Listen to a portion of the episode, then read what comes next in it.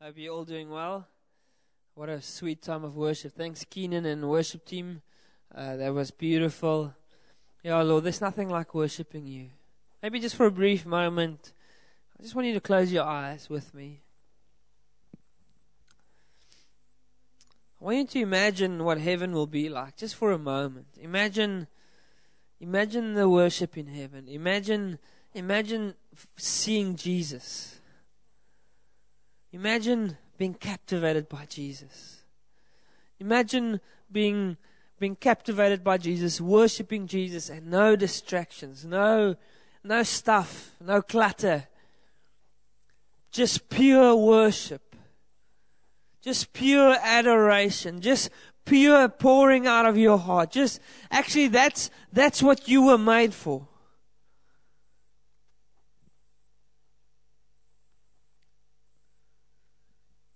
Just imagine that. Just imagine, imagine the condition of your soul in worshiping Jesus in heaven. No depression, no anxiety, no burnout, no tiredness, no stress.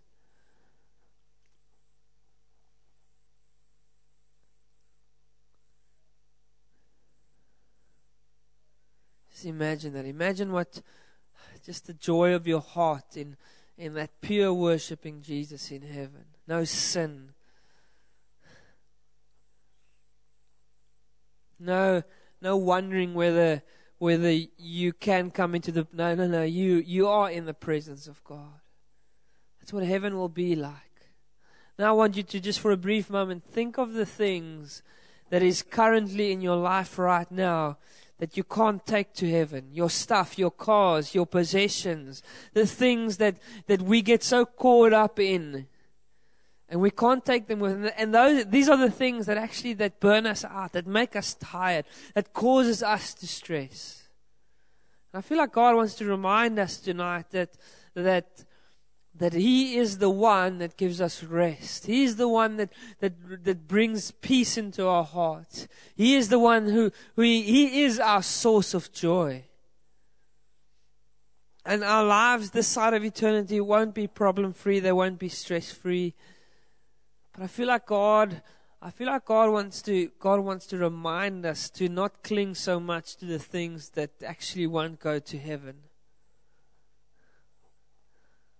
Money, possessions, career.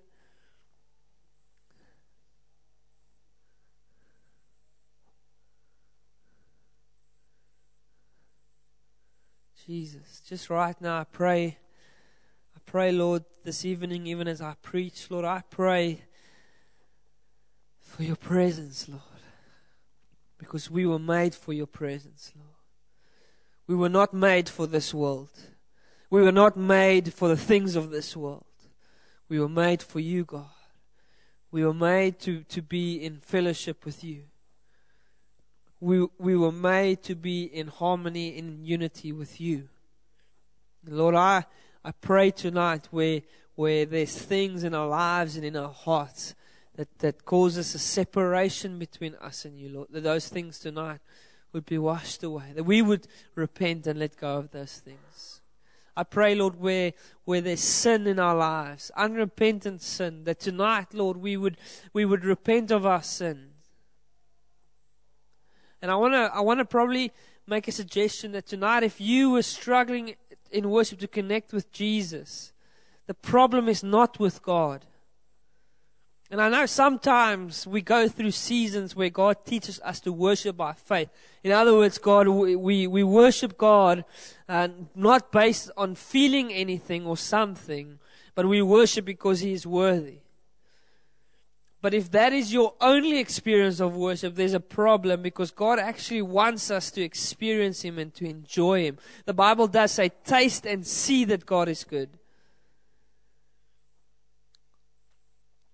And the sin and those type of things keeps us away from the presence of God. It keeps us away from worshiping Jesus in adoration. So, Lord, I pray tonight that you, even pride, where there's pride in our hearts, Lord, that where we, where we just like refused to do it your way, I'm going to do it my way. No, Jesus, I pray, I pray that you would soften our hearts tonight. In Jesus' name, Amen. Amen. And I just, my prayer took five minutes of my preach, so. I want to talk to you about, let's just see if my thingy magic works. Uh, Let's just see. Yes, it does. So, I thought it was appropriate uh, to talk uh, tonight. I'm a little bit, I'm a little bit sick, so um, I'm not feeling too bad. But that's just what happens when you've got a, a daughter that's sick, and then your wife gets sick, and then you get sick, uh, and that's just how it goes. So, so I think I'm now the worst off in our house. Uh, but I'm actually not feeling, it just sounds maybe worse than what it actually is. So I'm not feeling too bad. Uh, so, but tonight I want to share with you on, I want to talk about, uh, about, I've called my preach Holy Days in, in, in hope that that the title will just make it stick. Uh, but actually I want to talk about rest. I want to talk about what, the, how the Bible actually speaks about rest. And I thought it's appropriate. Can you believe it? It's the 1st of December. That's crazy. That is just, that is verregaande.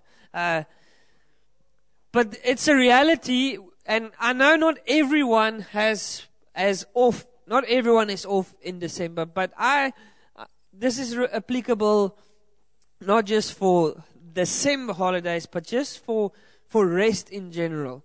Um, and I'm hoping, yeah, most of most people that I know of, uh, not everyone, but most people have a season or a time, a week or two weeks during this next month and a half where you will be switching off.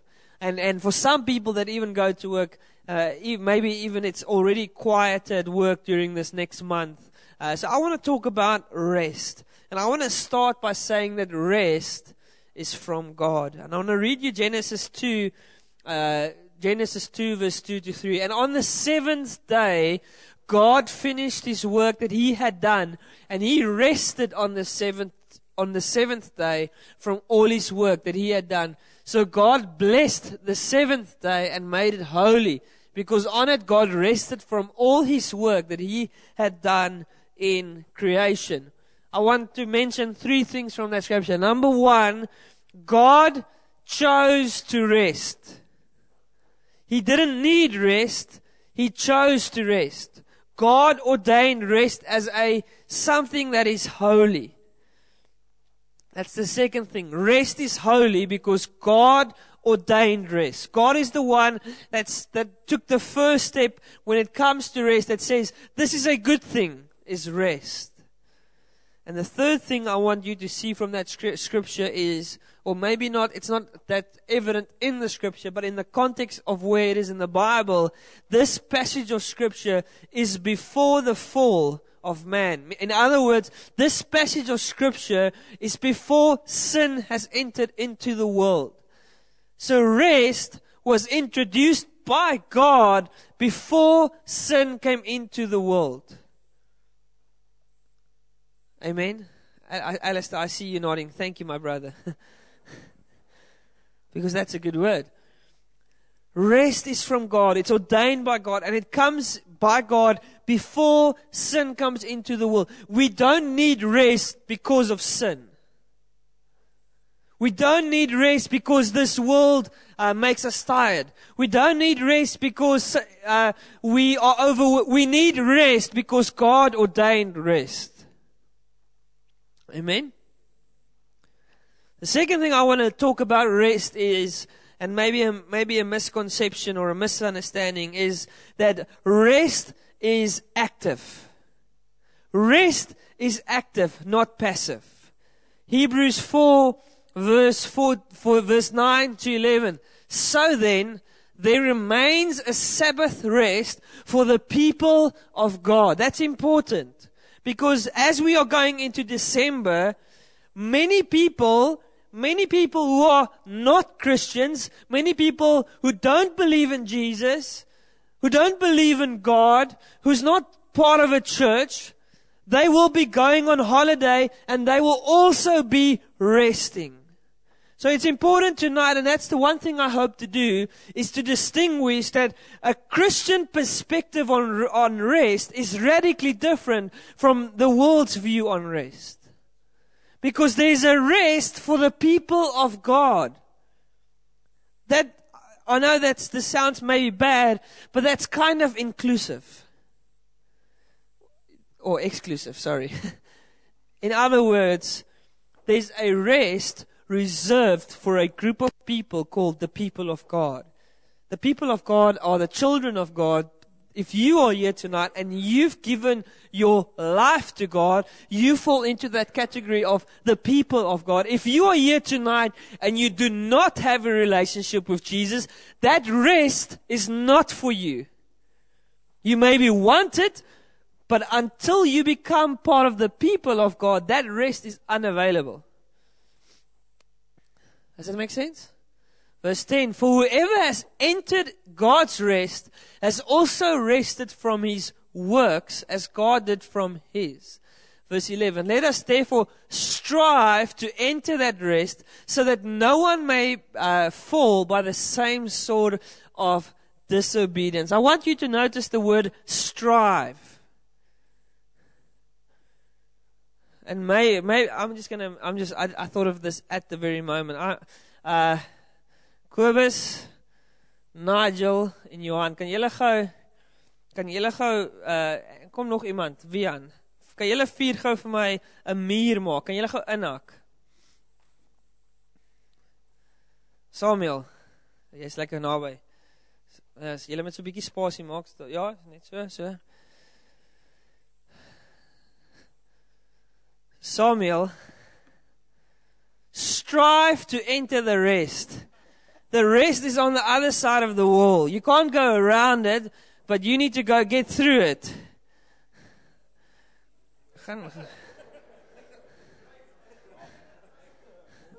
Oh, we gaan laag of iets.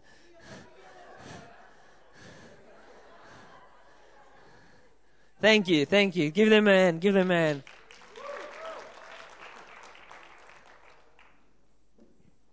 He wasn't desperate enough. But I wanted to, that's, that's the picture of striving to enter into rest. Rest is not passive, it's active. In other words, when you go on holiday, Netflix isn't going to bring you closer to God. It's not wrong. Well, depends. it depends on what you watch sitting every day by the beach, that's great. But sitting every day by the beach is by the beach next to the bridge is not going to bring you closer to God.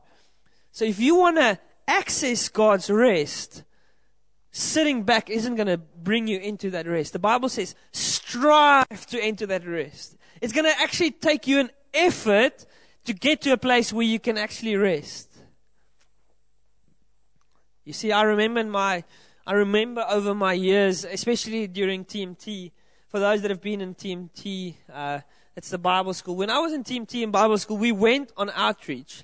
Now, outreach, like we did for this past weekend in Bloemfontein, which was an amazing, by the way, uh, but when you go on outreach, you are busy, busy, busy. You are sharing, sharing, sharing, giving, giving, giving.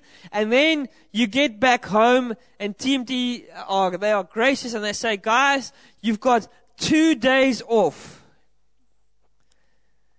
And then two days later when we return, they've got to bring us all back to God again because for two days we thought that we would get closer to God by just doing nothing. But rest is not found in doing nothing. Rest is found in, uh, in getting to God. So if you are here tonight and this year has made you tired, this year has made you uh, like burned out, this year you feel like, whew, Thank goodness it's December. But let me tell you, December is not your salvation. Let me remind you that actually 2020, you will start next year how you end this year. So if you decide this hol- this December to not spend time with Jesus, I'm just I've I've done I've served at church, I've given my all, I've been faithful. So December for two weeks, I'm just gonna sit back. I'm gonna I'm gonna go to the beach. I'm gonna I'm gonna surf. I'm gonna run. I'm gonna whatever the stuff is that you enjoy doing. Let me tell you, that's not going to bring you closer to God. Now, God might use that to speak to you, but unless you put yourself aside and say, God, I'm going to strive to enter your rest. If you're not going to do that, you're not going to find God's rest. Matthew 11, to uh, further the point of that rest is not passive, Jesus says, Come to me. Come to me. That is a action. Come to me. No, God, I'm just going to sit here and wait for you. No, Jesus says, Come to me, all who labor and are heavy laden, and I will give you rest. There is a rest that is only accessed in Jesus. So, in other words, and I love that someone asked a question. I don't know who. I want to. I've tried Google, googling it the other day, it, and it makes me think of this. At the end of every day, ask yourself this question. I don't know. This kind of random, but this is a freebie at the end of your day, right before you go to bed, ask yourself, what did I do today that made me a Christian? Or what did I do today that only Christians do? That's a scary question.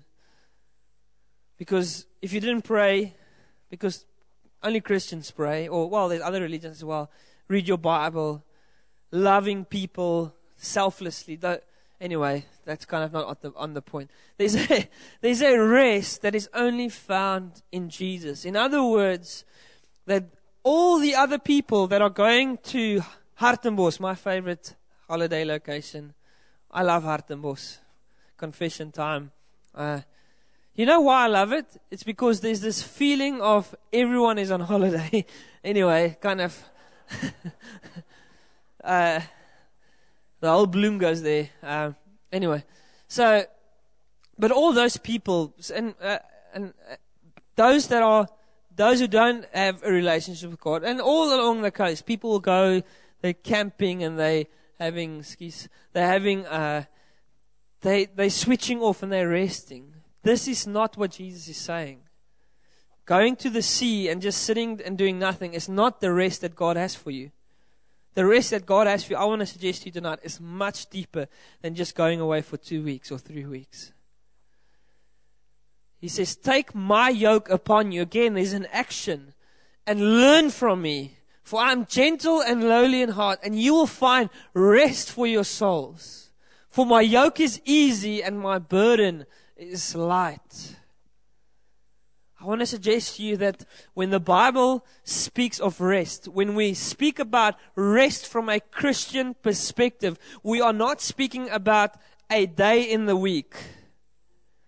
We are not speaking about a holiday once every six months or once every year.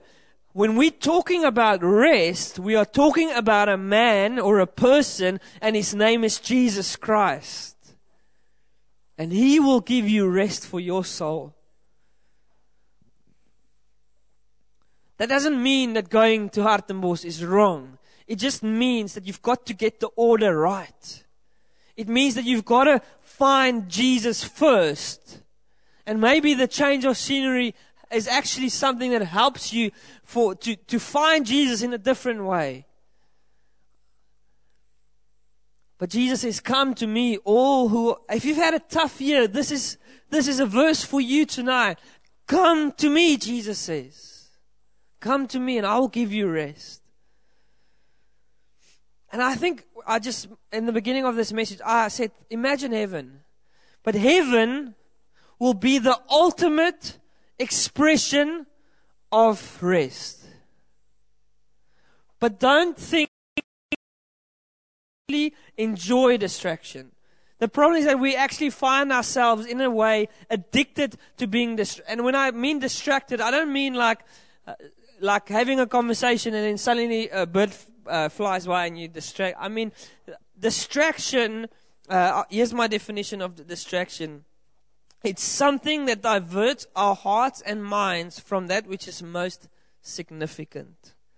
And I find having a, a wife and a daughter now, with, uh, especially with our daughter, is this, this, uh, I get messages on my phone and sometimes, and, and to be honest, I can reply 10 minutes later. That's not, but sometimes I find myself, is, is the message really that significant that I now choose to turn away from spending uh, quality time with my daughter to turning to this message that I could have responded in 10 minutes from now? That's just to give you a basic example.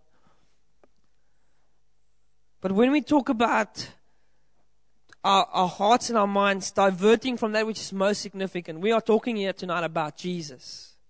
And there's, there's things in our lives that turns us away from Jesus. Just a couple of interesting stats. We are, you, including you, unless you switch off your phone, you, we are never offline. And that's a problem, I think. Not, just not, yeah, anyway.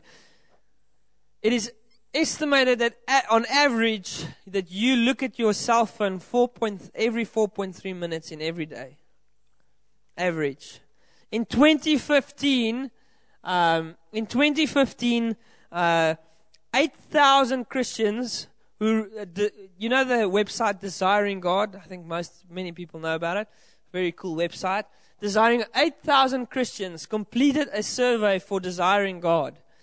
73% of the 8,000 Christians admitted that before they spend time with God in the morning, they check their mails and their messages. 73%. And, we are speaking about Christians that are, that are taking extra time to read a Christian blog. I suggest that in the upper class Christian. I'm just joking. so for me, the ultimate or the scripture that, that, that jumps to my mind when we speak about distractions is Matthew 13, 22, the parable of the sower. As for what was sown among thorns, this is the one who hears the word, but the cares of the world and the deceitfulness of riches choke the word, and it proves unfruitful. The thing about a distraction and that makes it different from sin is sin is obvious. Maybe not while committing the sin, otherwise you would never have committed any sin.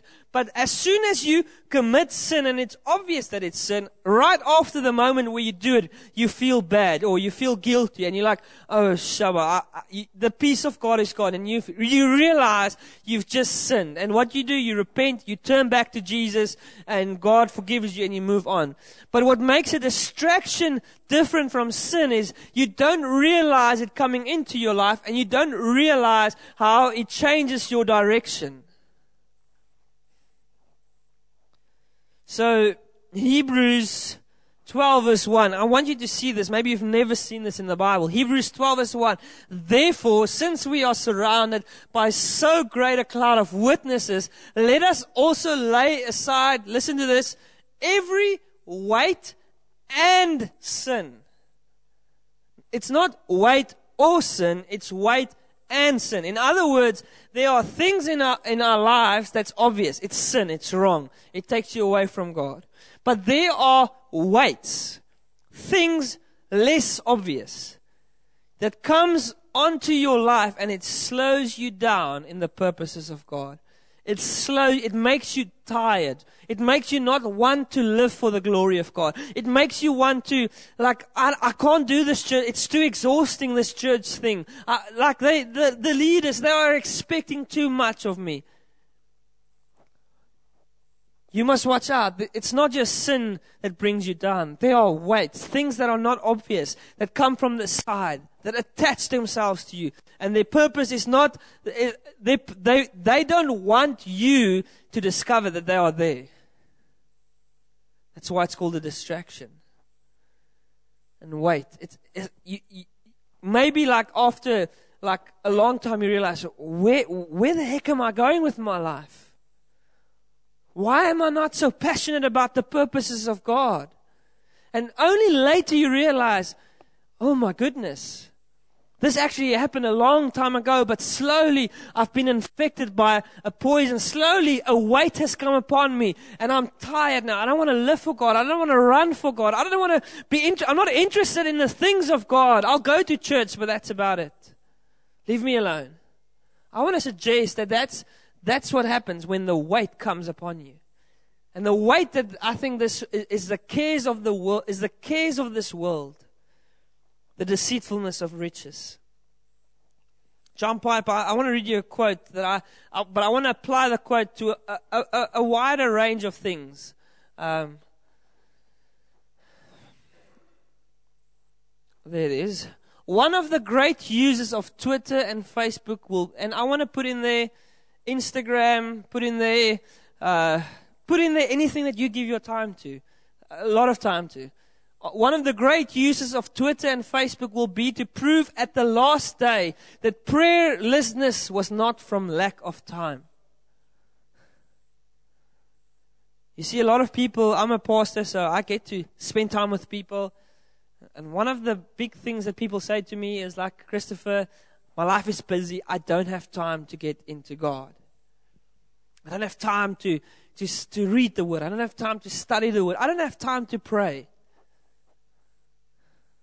What else in your life is there that you are giving your time to that you are saying no to time with Jesus? Because on the last day, when you stand face to face with Jesus, you are going to wish that you had not given so much of your life to some things. And those, some of those things are not bad things, like Leslie said earlier. It's good things. But when a good thing replaces God, it becomes idolatry, it becomes sin, it becomes weight, it slows you down in the purposes of God. So I want to. So, how can we turn our holiday into a holy day? Amen. I'm going to give you five points and I want to make it practical. Now, first of all, the difference between holidays and holy days is an, is an I and a Y. So I want to just the first freebie tip out there. It just works out. Uh, uh, when you focus on yourself, you will have a holiday. But when you turn your focus to Jesus, you will have some holy days. Amen. That was good. Oh, I, I thought of. so, five points. I'm going to just go through them. Number one, if you are having a holiday, and there's some extra um, public holidays, so even if you are not going on holiday or things at the office are more quiet, try and set time apart. Why do you want to set time apart? Because I, not me, the Bible actually says that God has lots to say to you. God has lots to say to you, but He can't say anything to you if you are not setting yourself apart to say, God, speak to me. We are now at the end of uh, a year and going into a new year. Who of you here believe me when I say to you that God has got good things for you for next year? Only half of you? Okay, that's better. But let me tell you, those things are not going to fall out of the air. You need to, you need to go to God. God, what is it that you have for me for next year? Psalm 139, verse 17 to 18. How precious to me are your thoughts, O God, David writes. How vast is the sum of them. If I would count them, they are more than the sand. I awake and I am still with you. So the Bible teaches, and this is one of my favorite things I love to tell people, is when people doubt that God has plans for your life, God says that His thoughts for you alone as one individual is more than the sand of the sea. So maybe this holiday, get in your car, drive to your nearest beach, and maybe just scoop a hand of sand and start counting.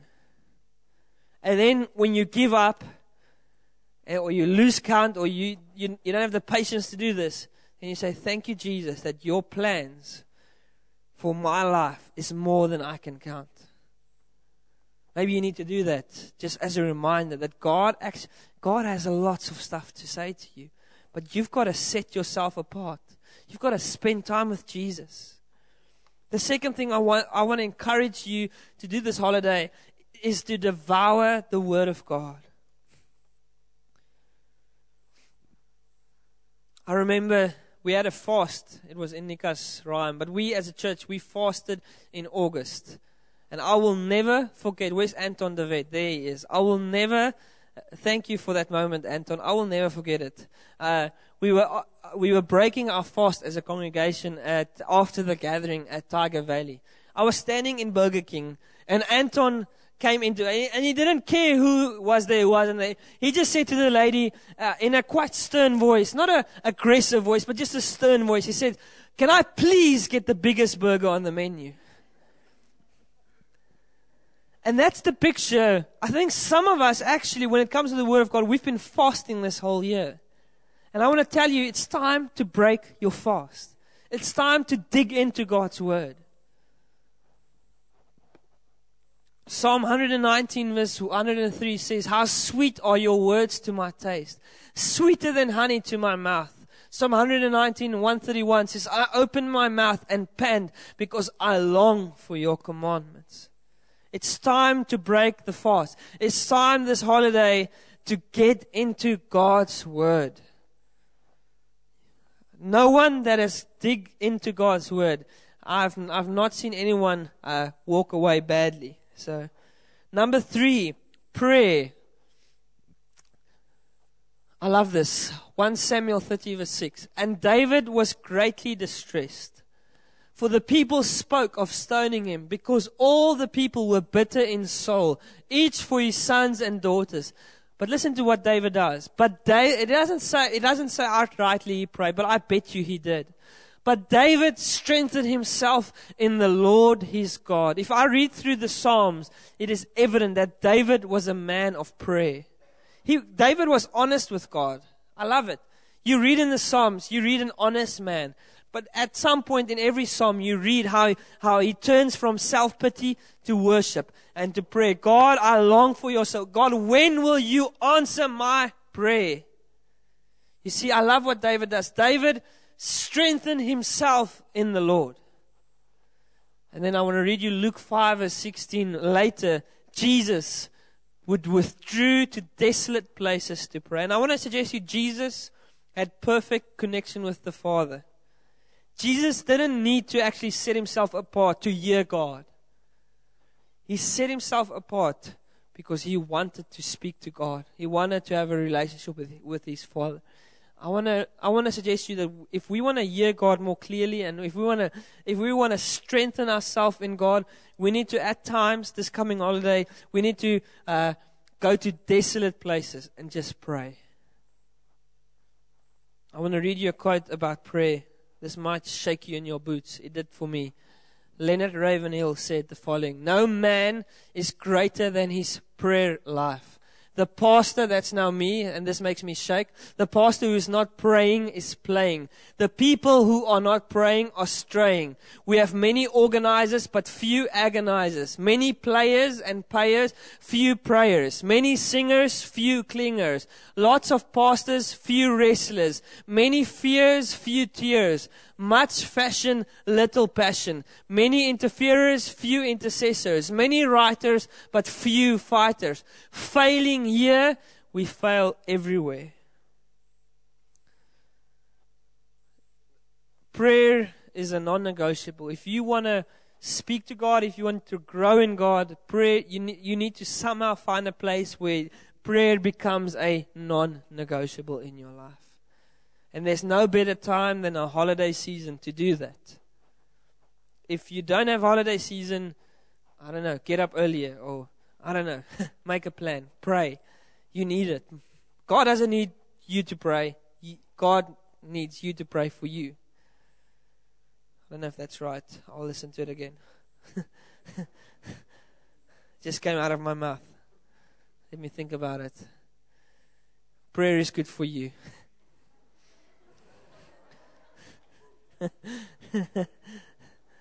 anyway. And then two last things I want to say is our, our, communion. The Bible says, as often as we come together, break bread. The early church, they broke bread daily. I'm not going to go into the scriptures in it because I, I don't want, just practical, it's easy. Most of us have got some form of juice in our house. some form of bread or biscuit or tennis biscuit, whatever, if you've got a, if you gather with believers, break bread, pray, say thank you Jesus for this day, and and worship a little bit or whatever. Don't just don't just social, because the rest of the world just social. But if you're a Christian and you want to find God's rest, I suggest you break bread when you gather with fellow believers. And then lastly, and I think it's a tragedy that, that this is, a, this is a, a discipline that is fading, is the discipline of reading books. It's a, I think it's a tragedy. Maybe you disagree with me. But of every great man that I've admired in the faith, every single one of them, they were also readers. And there's a saying that goes, leaders are readers, but that's not the point. The point is, books written by men who love God encourage. And there's something, yeah, God chose to give us His Word in a book format. And I believe there are many great resources for us. So if you don't know what book to read, ask your community leader, ask me, or ask someone that maybe, but yeah, just make sure that you, there's a lot of bad stuff out there, but there's also a lot of good stuff. I've got a book rack full of books that I, I, I, am waiting for people to line up. What book can I read? Christopher, do you have something to get? And I've got a book for you for this holiday. But I think there's something precious in reading on other people's journey, their journey with God and the th- things they went through, how they struggled with prayer, how they struggled with whatever. There's value, and, and maybe you don't have time in the year. Take this holiday and dig into a book. But you might be say, Christopher, I don't like reading. Well, I'm sorry that the Bible is given in, to us in a book format.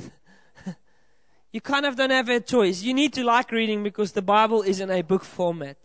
Uh, and if you don't struggle, there's audiobooks and stuff. But yeah, get into a book. Uh, it's not a must. And there's actually one scripture in the Bible that actually says where Paul is writing to Timothy and he says to Timothy, please bring my books. So, and, and, it, and they didn't have the Bible. So Paul valued books, so I value books, so, and that's it. that settles it. Five things I encourage you to do this holiday to draw near to God. Number one is to set time apart. And I, when I mean set time, I hope you notice that setting time apart is different from reading the Bible and it's different from praying set time apart to just be with God. Then you can pray, then you can read.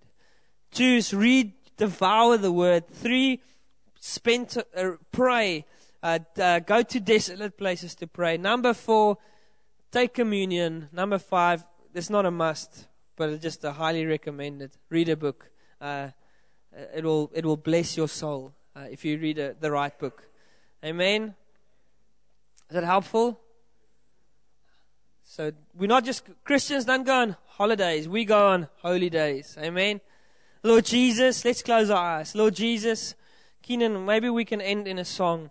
Um, I'd like us to just end in that better that one day in your courts is better than thousand. Lord, that's the truth. That's the truth. And I want to just make a brief moment and take a brief, a brief. Uh, I, maybe we've got a visitor here or someone that is. Uh, I just want to make sure everyone gets an opportunity. But, but we spoke about heaven being the place of rest.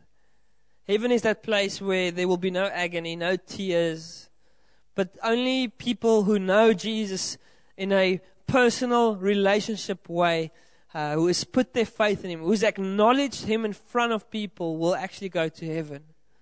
The thing where people die and they don't know Jesus, and everyone says, "Ah, oh, don't worry, they're in a better place." Those people have no idea what they are talking about. Only people who know Jesus are going to heaven. And maybe tonight, just maybe you are here tonight and you do not know Jesus. You do not have a relationship with Him. You're not sure and certain that you will be going to heaven when, when your time comes. And that can be today, tomorrow, next week 30 years from now, 50 years, I don't know. But you only get one. When you're dead, you're dead. There's nothing you can do to make it right. So if you are here tonight and you don't know Jesus and you don't have a relationship with Jesus, you'd like to one day spend eternity with Jesus in that place where there will be perfect peace, endless rest. And you are here tonight and you don't know for certain that you are going to that place. With every eye closed, with every head bowed, I want to create an opportunity. I'm just making sure that everyone and it takes courage. The Bible says if you acknowledge Jesus before men, he will acknowledge you before his Father. So you have to acknowledge Jesus before men to actually become a child of God, to become part of the people of God.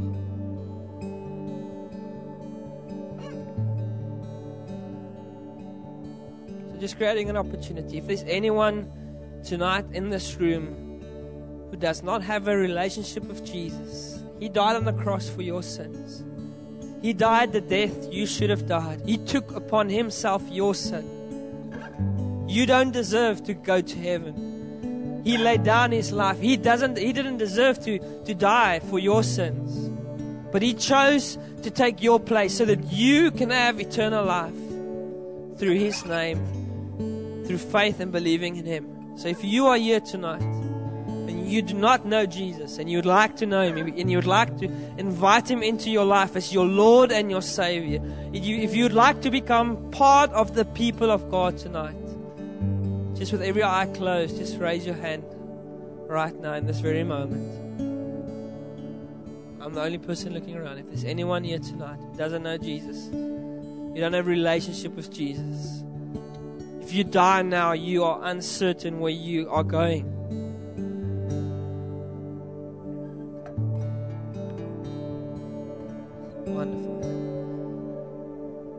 Then I want us, I'm not going to ask for a response tonight. I'm not going to ask for, like, that we're going to pray for each other, but let's end off with that chorus. Better is one day, God. Better, as we, with the view of going into a December holiday, going into Christmas, let's keep the main thing the main thing. Eyes fixed on Jesus.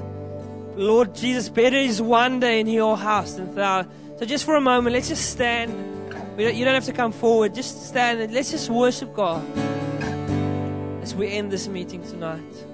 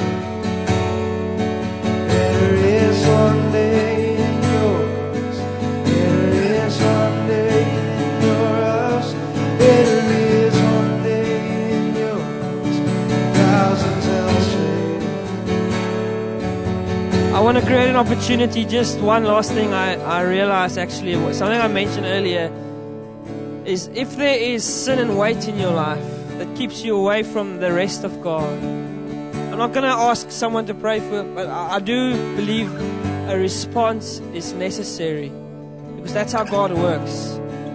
He says, Come to me. He doesn't say, Sit there and I'll just. No, no. God says, actually, that scripture, Come to me. And as a sign of coming to Jesus tonight, to let go of weight and sin in your life, just take a bold, crazy step forward and say, God, I'm coming tonight. So the floor is open. Uh, I'm not going to judge you. I'm not going to pray for you. I'm not going to ask someone to pray for you. I just want you to come forward and say, God, I'm one of those. I've got weight and stuff that's slowing me down, and I want to run for you. So while we sing this song again, the window is small. Come forward and say, God, here am I.